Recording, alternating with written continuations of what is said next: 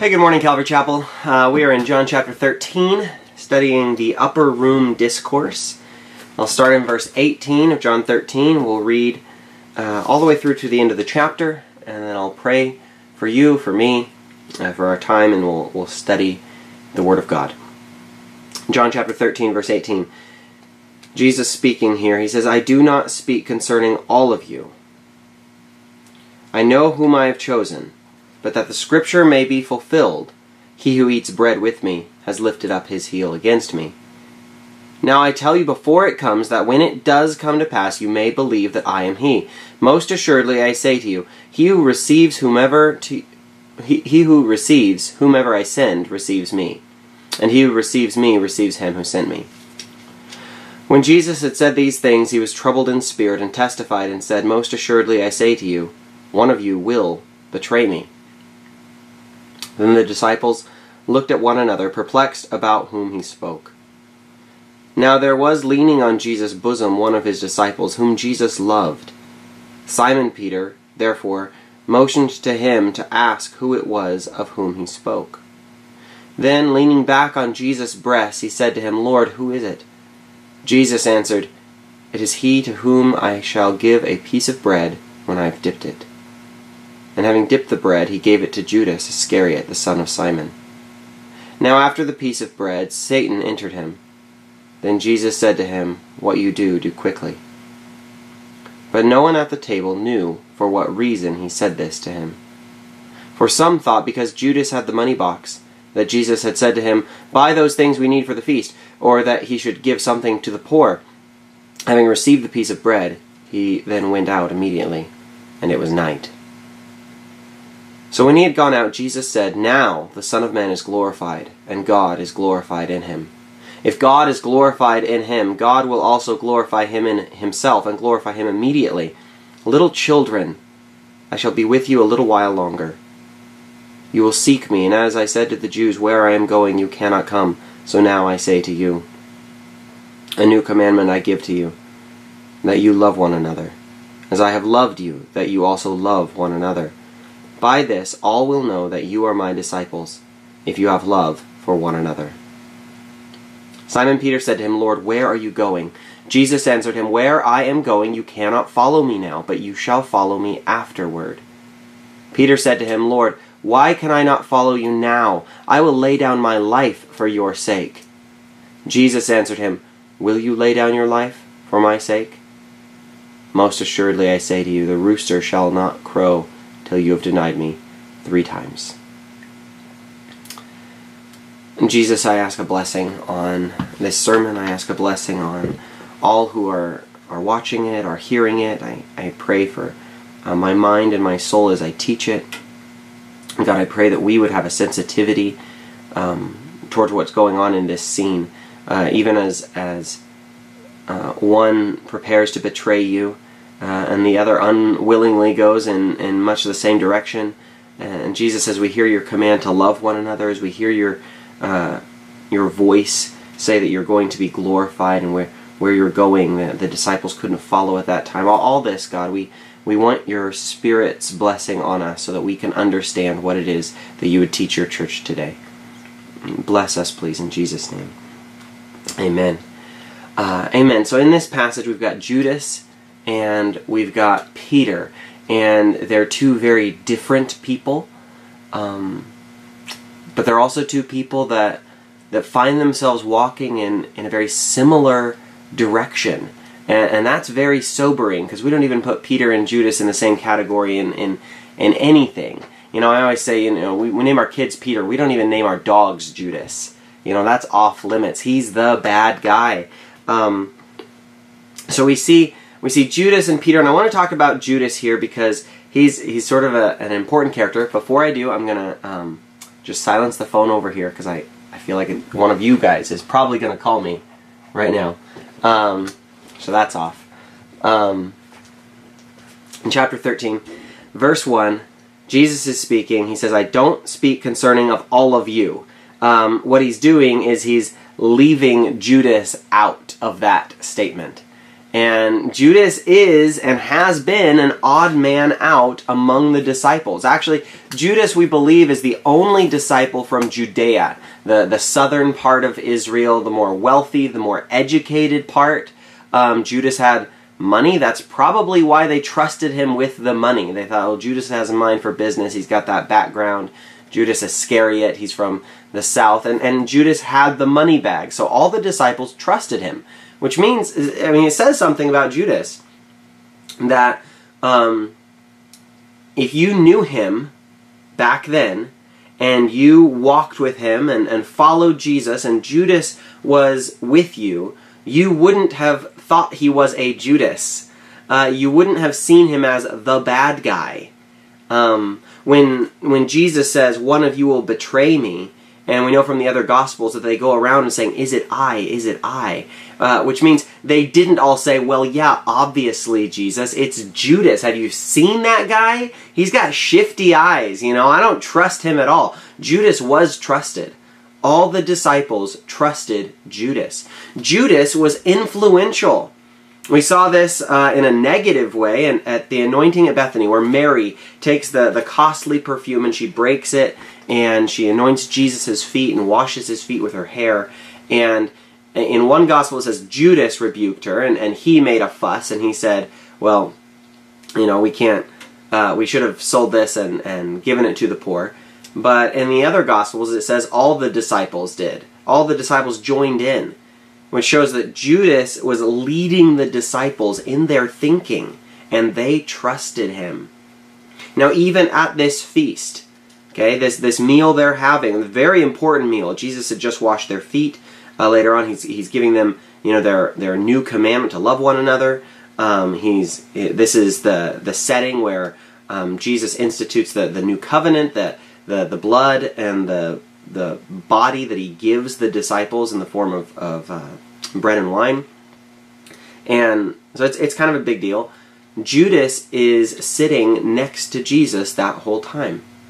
Judas is sitting next to Jesus. When he dips the bread and gives a piece to Judas, Judas is able to whisper something in Jesus' ear. John is on one side of Jesus, Judas is on the other.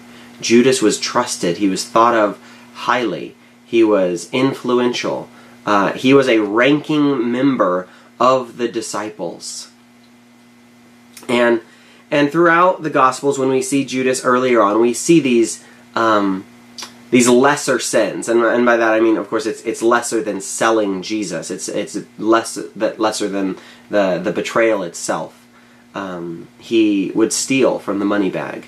No one knew until later. Um, he discounted worship.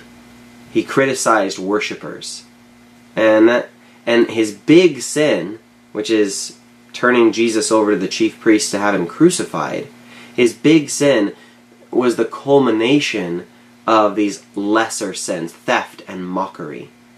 Now we read in Scripture that Satan entered Judas. Now he had already put a, an idea in Judas's heart, but then Satan himself enters Judas. And I want you to be aware of this, this truth. Satan, demons, cannot be caught like a cold.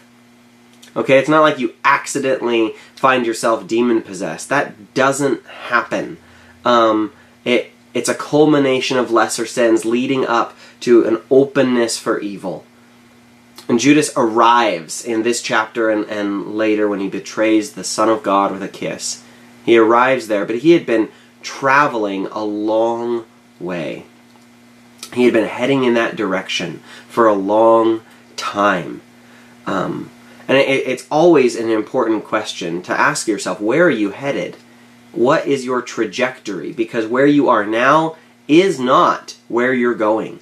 You are not standing still.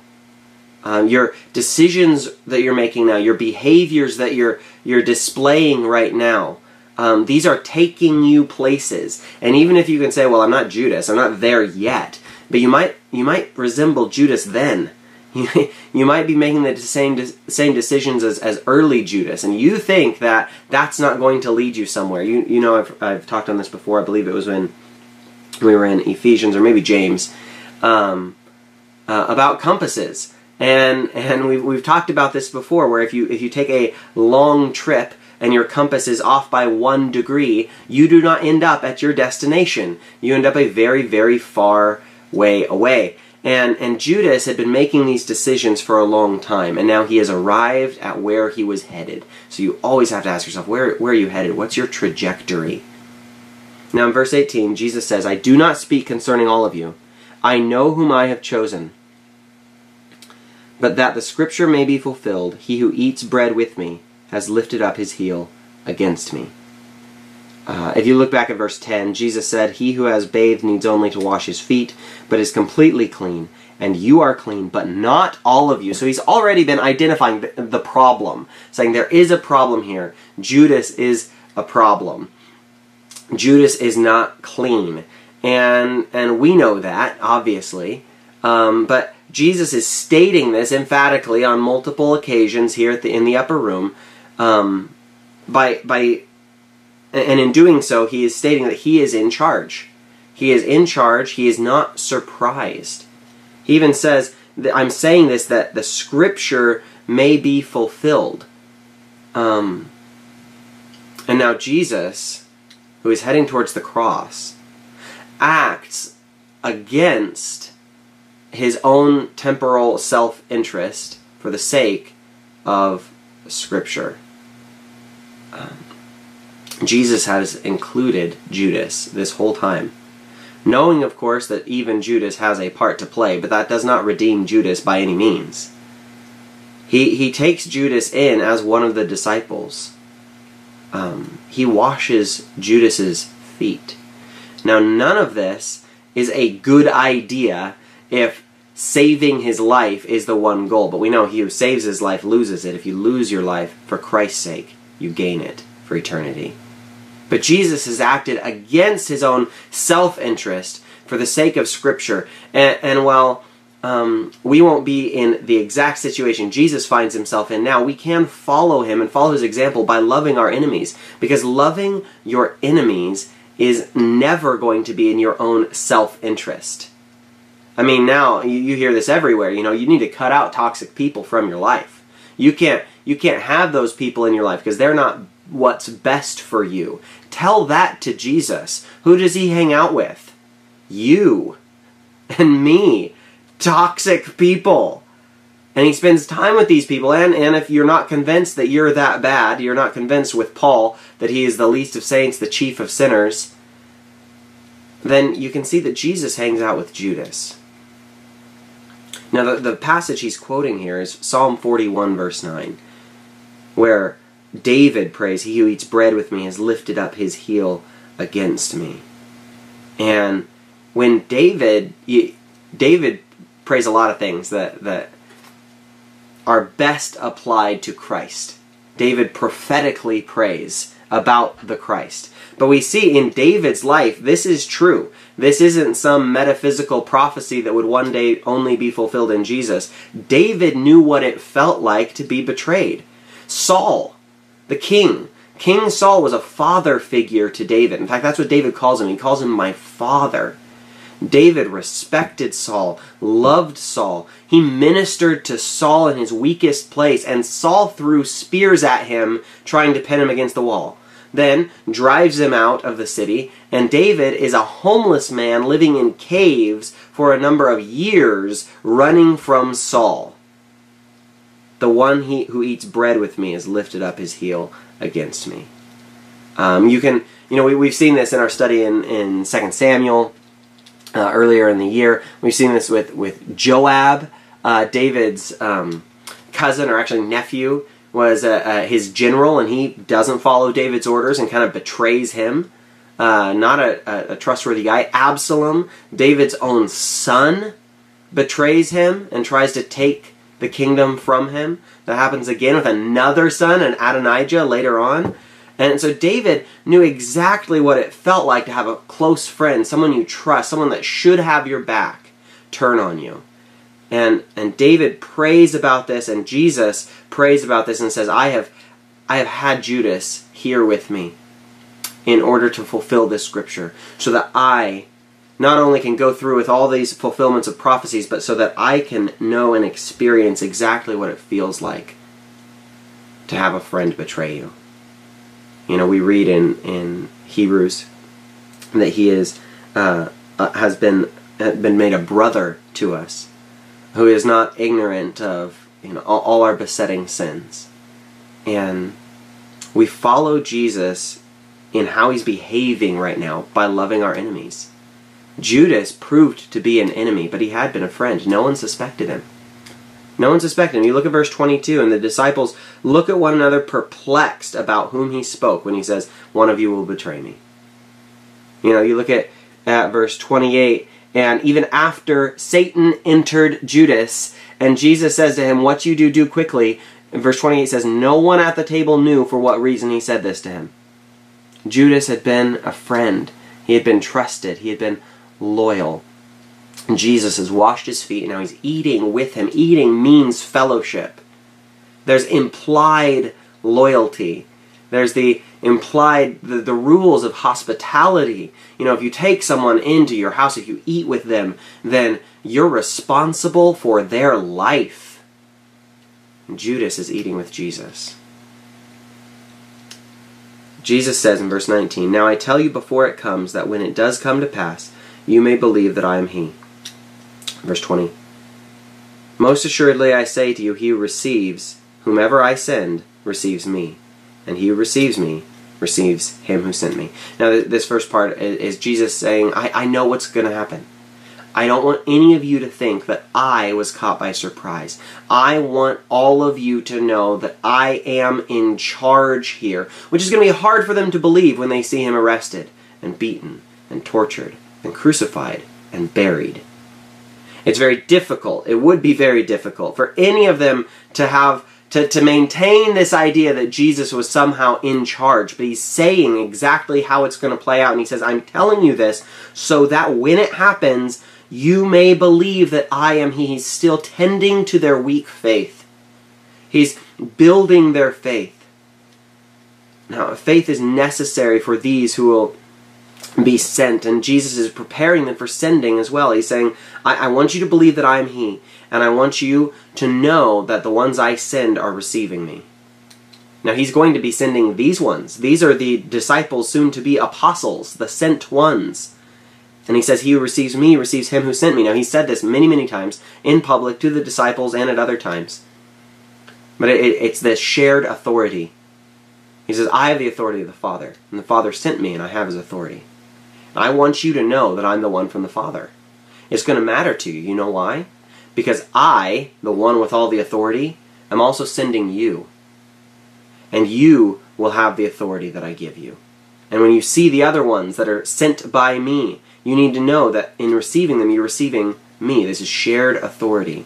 Jesus is completely in control here. Now, back in um, you know, uh, chapter chapter twelve, he was saying that his his spirit was troubled. We've seen that Jesus is is um, anxious, for lack of a better word, about the cross that's coming up. But he is not just a puddle of his own emotions here. He is teaching the disciples about authority and faith, and he is reaffirming in them the, the conviction, the belief that he is the Son of God and he is in charge here. He's in control. When Jesus had said these things, he was troubled in spirit. There it is again. And testified and said, Most assuredly I say to you, one of you will betray me. Then the disciples looked at one another, perplexed about whom he spoke. Now, if you look back at, at 27 of chapter 12, um, he says, Now my soul is troubled, and what shall I say? Father, save me from this hour. But for this purpose I came to this hour. Jesus is under an immense amount of stress. And, and of course, that gets mentioned and talked about mostly when we go to the garden, right? The Garden of Gethsemane, when Jesus is praying again about that cup being able to pass from him, but not his will, his Father's will be done. And Jesus sweats great drops of blood. And we talk about the stress then, because you've got to be really stressed out for that to happen. Um, but what you have to realize is in the upper room, which, you know, in all the, the, the televised accounts of Christ, which I'm never such a fan of. You know, Jesus is eating with his friends and he's, you know, maybe slightly worried, but mostly he's trusting and, he, and he's happy to eat with them and he's giving them bread and wine and communion and everything like that. But what you have to realize is in that upper room, Christ is completely in charge, completely in authority, completely knowing what's happening, but also under an immense amount of stress. The stress didn't happen just after he left the building walked across the creek and started praying at at the the garden. He is under the stress now, and it builds up so much that he sweats great drops of blood later on. He is troubled in his spirit. That speaks of this immense amount of pressure, emotional and psychological pressure that is affecting him physically. It w- you know, you, you can imagine Jesus at this point, hands shaking, maybe blinking away tears, okay? Shortness of breath. He is experiencing immense stress and pressure. But he says, I'm telling you how it's going to go. I'm telling you, disciples, what's going to happen. Because you need to know that I, I'm going to look weak. I'm going to appear defeated. But you have to know, because I'm telling you how it's going to go at, at the front end here, you have to know that I am completely in charge. And we, we believe that. We believe that the Jesus on the cross is the creator of the universe and the savior of all mankind. We, we believe that Jesus went there willingly. He said, I lay my life down that I may take it up again. He is completely in control, fully aware, but also fully present, experiencing the full brunt of his friend's rejection and the anticipation of the pain that's that's that's coming. He felt the pain of having someone close to him turn on him. And he felt the stress of of death row essentially. He felt the stress of the the coming passion. And, and it's in this little section here that we see once more what John is, has been displaying to us since chapter 1. It is a person who is fully God and fully man. Since chapter 1, that's what John has been writing about. And here we see a, a God who knows, I am He. He knows this is how it's happening. He knows the hearts of all the people around him. He can tell the future. But he also feels pain as a human, as a man. The disciples are confused about this idea of betrayal. And verse 23 says, Now there was leaning on Jesus' bosom one of his disciples whom Jesus loved. Simon Peter, therefore, motioned to him to ask who it was of whom he spoke. Uh, we'll do verse 25 as well. Then, leaning back on Jesus' breast, he said to him, Lord, who is it? Um, this is uh, John's pen name, okay? Uh, John's pen name is the one Jesus loved. And so John is on one side of Jesus. They're reclining at the table. They would eat at these low tables um, for these meals and John is kind of in front of Jesus on the one side of, on the front side of Jesus, and he's leaning back, and that's where John is. Simon Peter isn't nearby. He's he's within he's somewhere where he can catch John's eye, and motions to him and says, "What's he talking about?" They've got their buddy sign language and everything like that, and then John just leans back and asks Jesus, "Who is it?" Um, but it, it's kind of fun knowing that this is John and not someone else because of the, the little uh, nickname there. It's Charles Spurgeon, he writes on this. He says, We know that it must have been John for many reasons, but still he does not say so. He hides John behind the love of Jesus, which proves that John gloried in the love of Christ, but did not boast of it egotistically. And, and I like that um, because he doesn't put his name everywhere and says, you know, this is a book about John. This is a book about the, the best disciple there ever was. Um, but he does say, I am the one that Jesus loves. And you know what? You can say that. That's okay. That's not ego. You can hide your identity behind the love of God the same way that John does. But John is there, and um, there's, there's a lot of conjecture made at this point about the seating arrangements. Okay? Um, and, and, you know where you sit matters. Um, there's better seats and there's not so good seats. At this feast, Judas and John got the best seats. Jesus is surrounded by John and Jesus right there. That's that's pretty incredible. Now remember, before the foot washing, the disciples were arguing about who got the best seats. Or who was the best. Sorry, I, I got ahead of myself there. They were arguing about who was the greatest. And so Jesus washes their feet.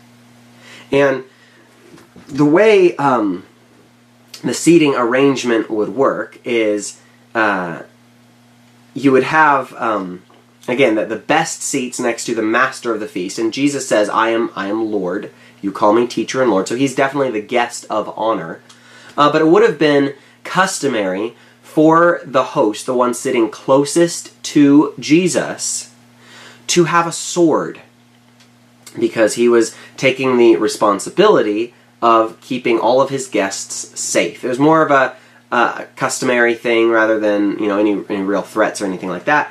Um, but then at the end, I'm just jumping ahead right before they you know they, they cross the brook Kidron and go to the, the garden.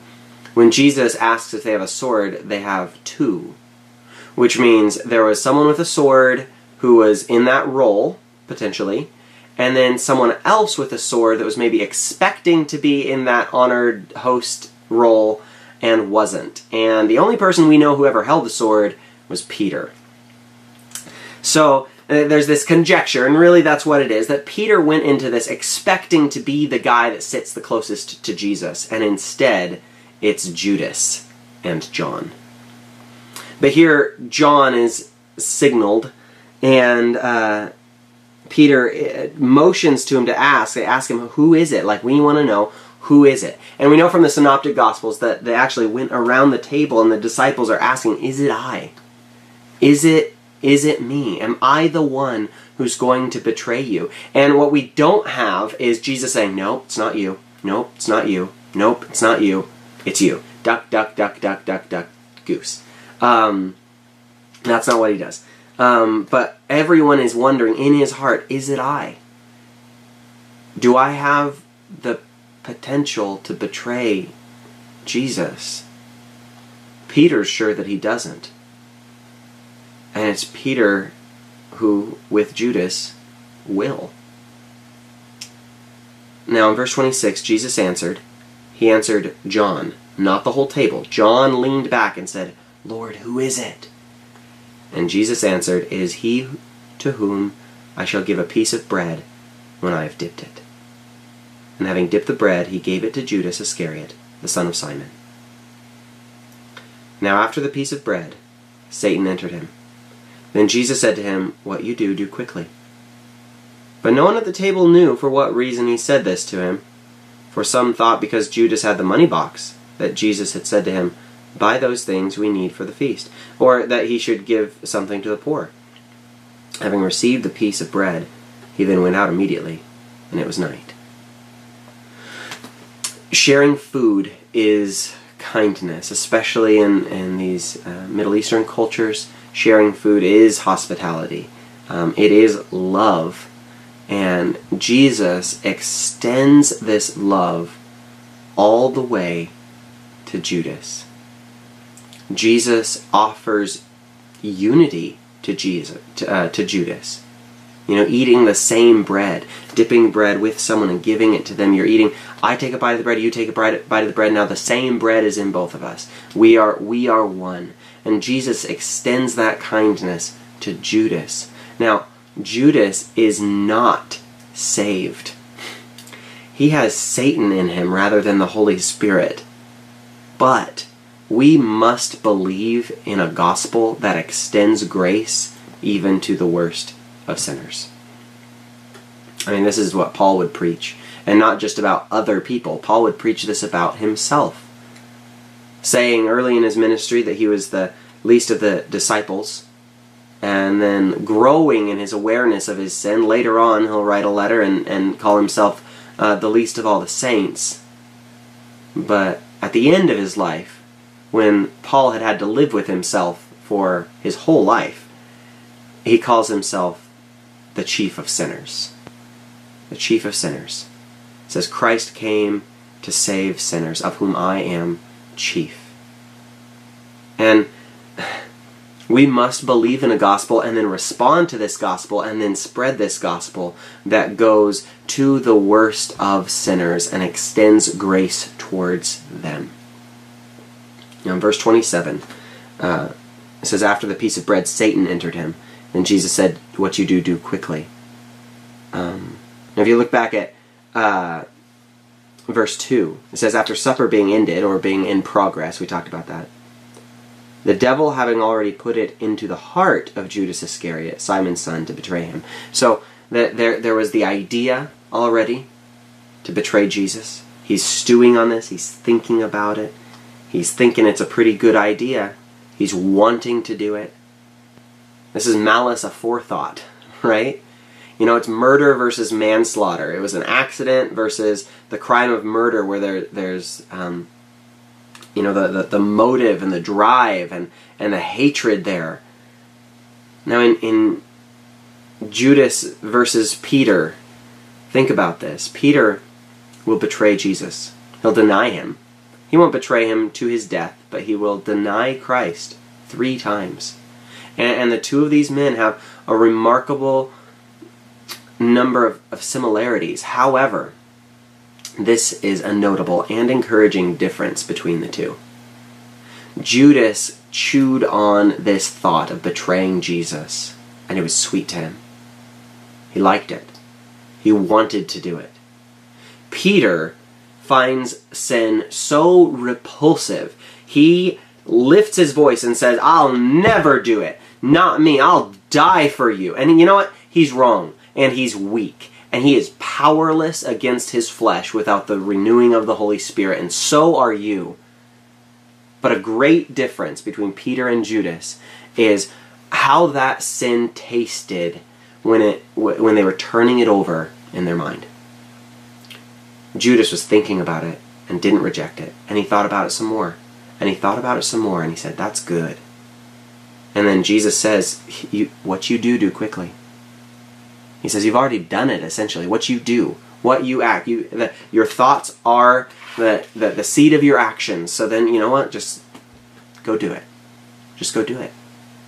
Peter considered the sin of betraying the Lord and found that repulsive. He couldn't stand it. He hated that sin. He and, and as as Peter falls into the sin that he hates, you know, he could preach from Romans 7, saying, I do exactly what I don't want to do.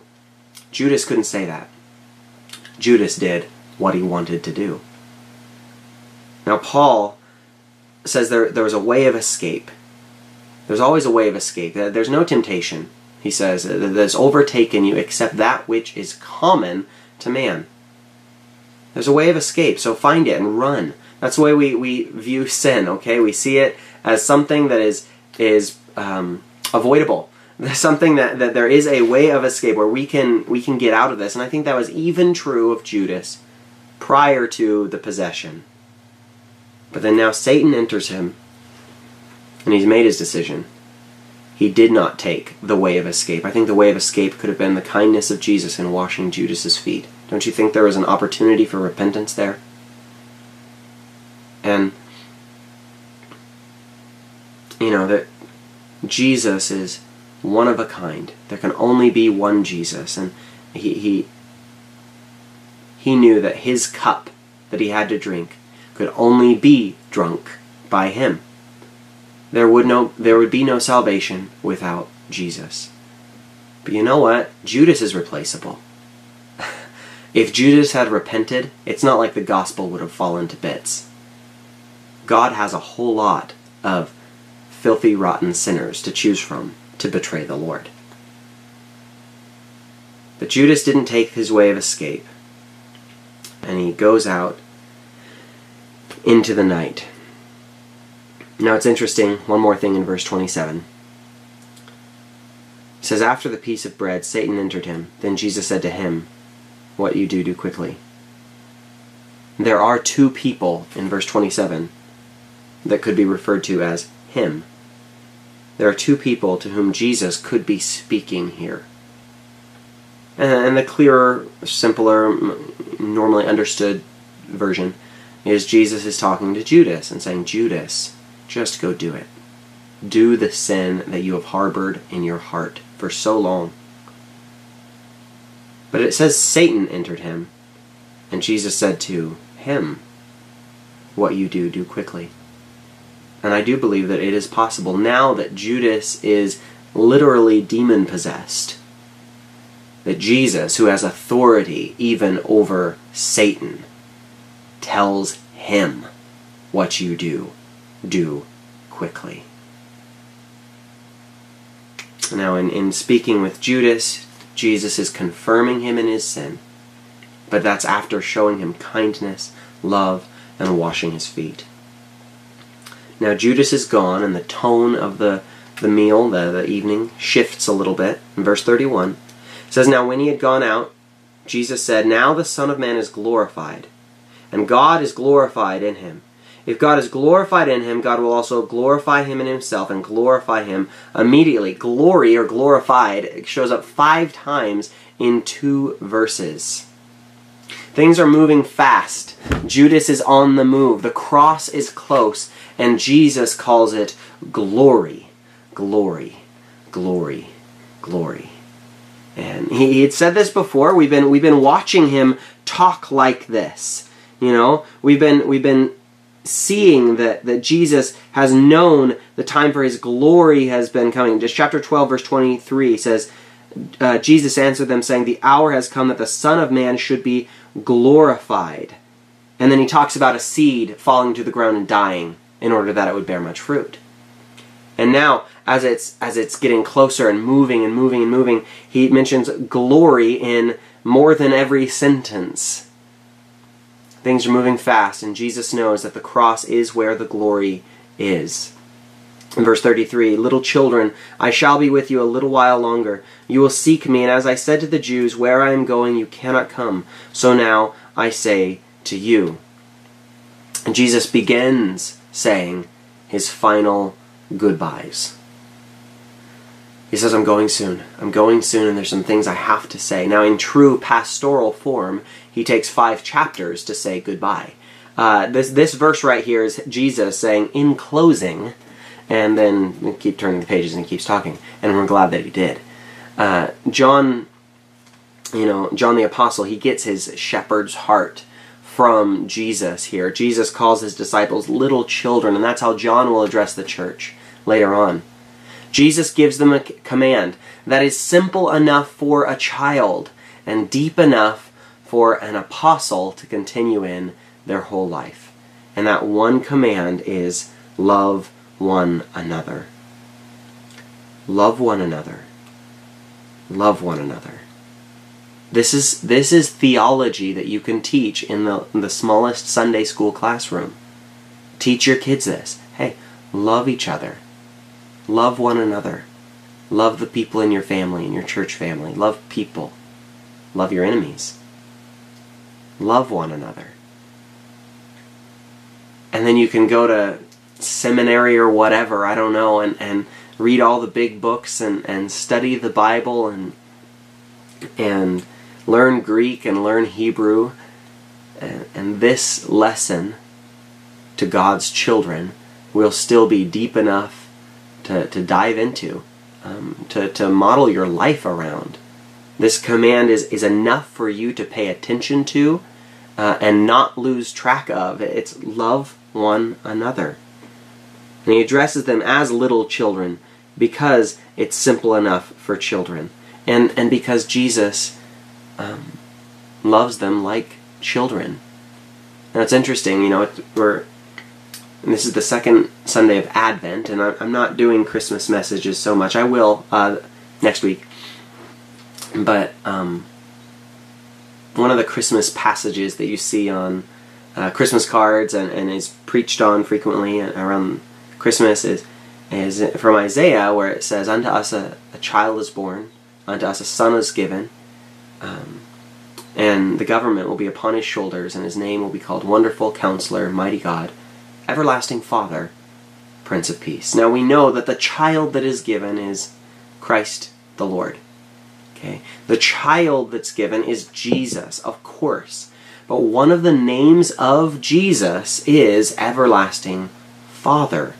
Now that's not to confuse the, the members of the Trinity. Jesus isn't his dad, okay? That's not how that works.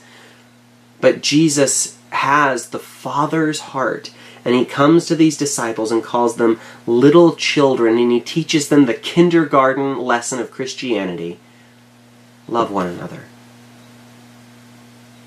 And he tells them, A new commandment I give to you, that you love one another as I have loved you, that you also love one another.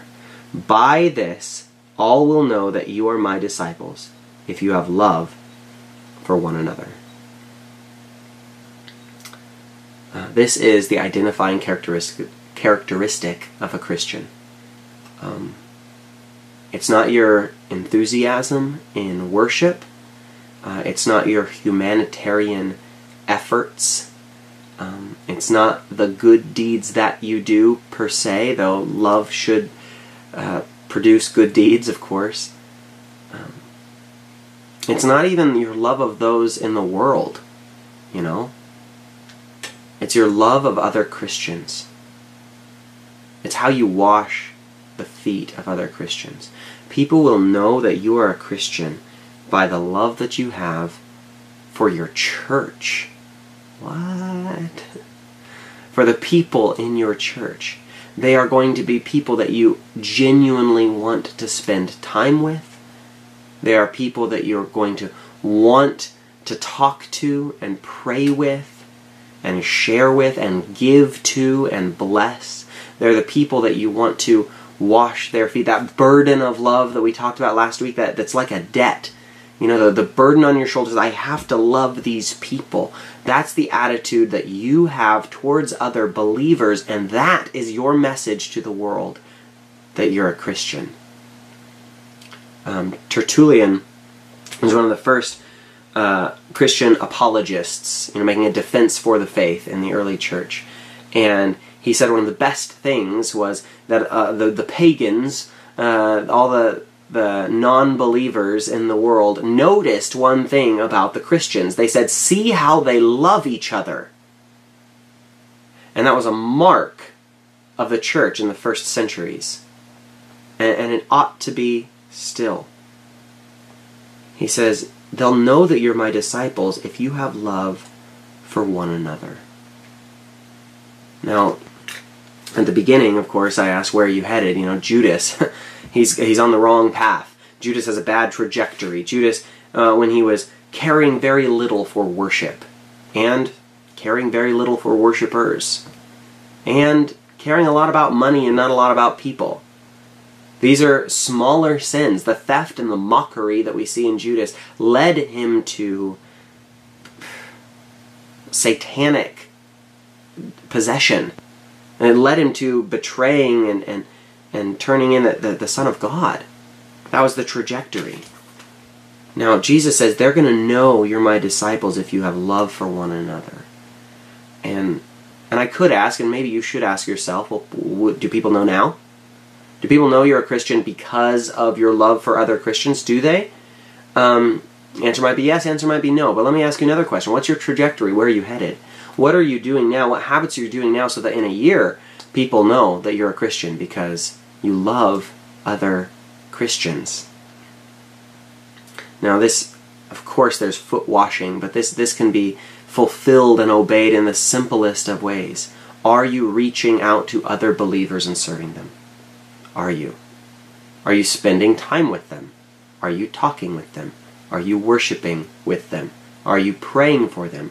Are you asking them, How can I pray for you? Now, even just examine your own heart, even on an emotional level, though emotions are deceptive, but they can be a good um, barometer, they can be a good, you know, test to see like where your heart is or has been. How do you feel about other Christians? How do you feel about the people in your church? Um, seek out these relationships and develop them because it is your love for other people in your church, other Christians, that will identify you as a believer. Love one another, wash each other's feet. Um, you know, uh, I lost my place entirely.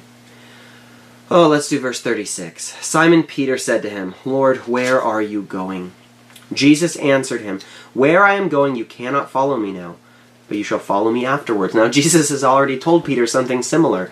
He, he, he already told uh, Peter, You don't understand what I'm doing now, but you're going to understand later. But Peter doesn't like the idea of later. He likes the idea of right now, please. Um, but this question Peter asks out loud. He's not very close to Jesus. Everyone was thinking it. Everyone was thinking, Where are you going? Peter's the one that loudly asks it. And um, Jesus uh, says, "You well, it doesn't matter where I'm going. You can't come for now, but just wait, and you will. Where I'm going, you can't come, but later on, you will." And Peter is unable to accept this answer from Jesus, just like he was unable to accept the foot washing thing earlier on. He's learning a lot this evening. Peter said to him, Lord, why can I not follow you now? I will lay down my life for your sake. So I think Peter began to understand, at least a little bit, where what Jesus was saying. Jesus was going to suffer, and he said, thought that Peter couldn't handle it. And Peter takes offense at that and says, Oh, yeah?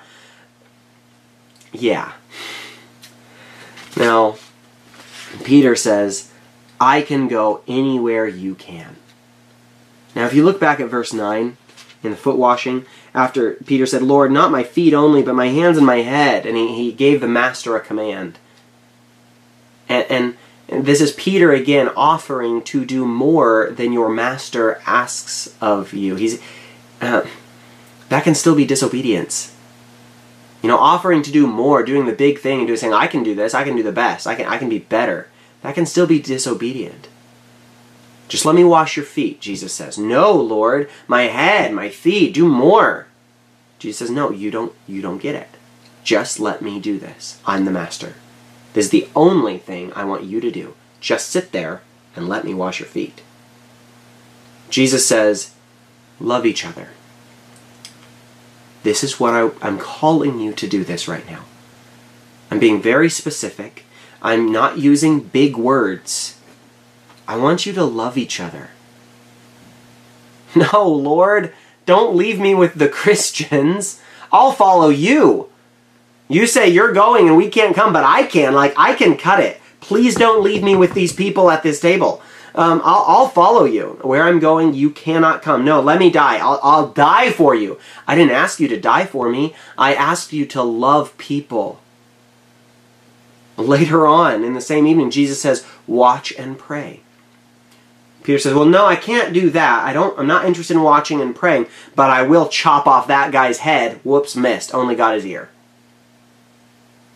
I'll fall asleep during the thing that, I, that you've actually asked me to do, but I can do so much more. You just don't understand all my potential, Lord.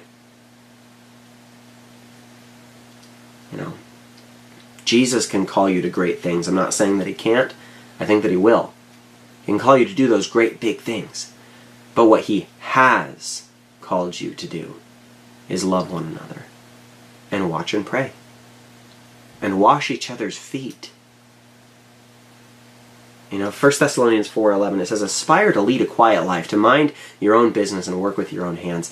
Peter didn't like the quiet life thing. He he thought he was ready. He thought he was ready, but he, he wasn't. He couldn't die for Jesus until Jesus died for him. He couldn't. In verse 38, Jesus answered him, Will you lay down your life for my sake? Now, other the synoptic gospels say all the other disciples agree. They say, Oh yes, of course we would. Absolutely, yes. Most assuredly I say to you, the rooster shall not crow till you have denied me three times. Now Jesus knew uh, that Judas would betray him. He knew that Peter would fail him. He he knows that you would fail him. So, what's the difference? Uh, well, one, again, is kind of the difference between murder and manslaughter. Judas tasted sin and it was sweet, and he followed that path. Peter resisted sin, but the spirit was willing, but the flesh was weak. Now, God offers often, sorry, God often delivers us from the sins that that we are we lean towards.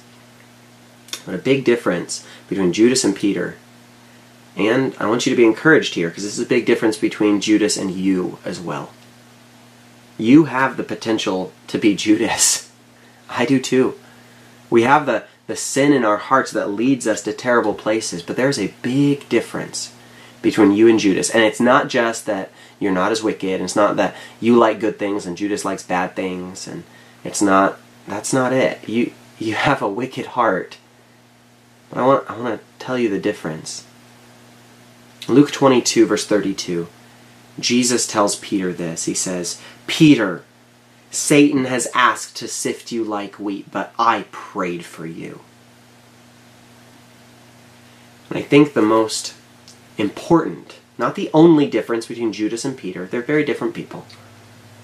But the most important difference between Judas and Peter, both of whom failed Jesus on this night, is that Jesus prayed for Peter. This leads you to the application, which is very clear. You cast yourself on the mercy of your intercessor. Jesus ever lives to make intercession for us. Okay? Jesus, he, he calls you to the same things that he's called these disciples to. The simple things that are too hard. Love one another. Wash each other's feet. Just do that. That's all I've asked. Just the simple things. And we try bigger things and fail at those and fail at the small ones too. But the, the most important thing about Peter is that Jesus, whose prayers are answered, prayed for Peter. And I want you to take hope, take encouragement that Christ, whoever lives to make intercession for you, has prayed for you as well. And if Christ has prayed for you that you're going to make it, then I want you to be confident in this. You're going to make it. Cast yourself on the mercy of your intercessor. And be grateful for the, the small, big things that He's called you to. Simply love one another. Let's pray. Jesus, we can do nothing apart from you. We have nothing apart from you. Our goodness is nothing apart from you. Lord Jesus, we thank you for your tenderness and your mercy uh, to the disciples, to those um, who are weak in the faith, even those whose, who, whose spirit is willing, but the flesh is weak, and we find ourselves in that camp so often. We thank you for having mercy on us. Lord, we pray that we would we would hear you. We pray that that we would understand this simple command to love one another. And Jesus, we ask that uh, that in obeying this simple thing, you would be with us, washing feet, serving others, loving the saints. Bless your church in Jesus' name. Amen.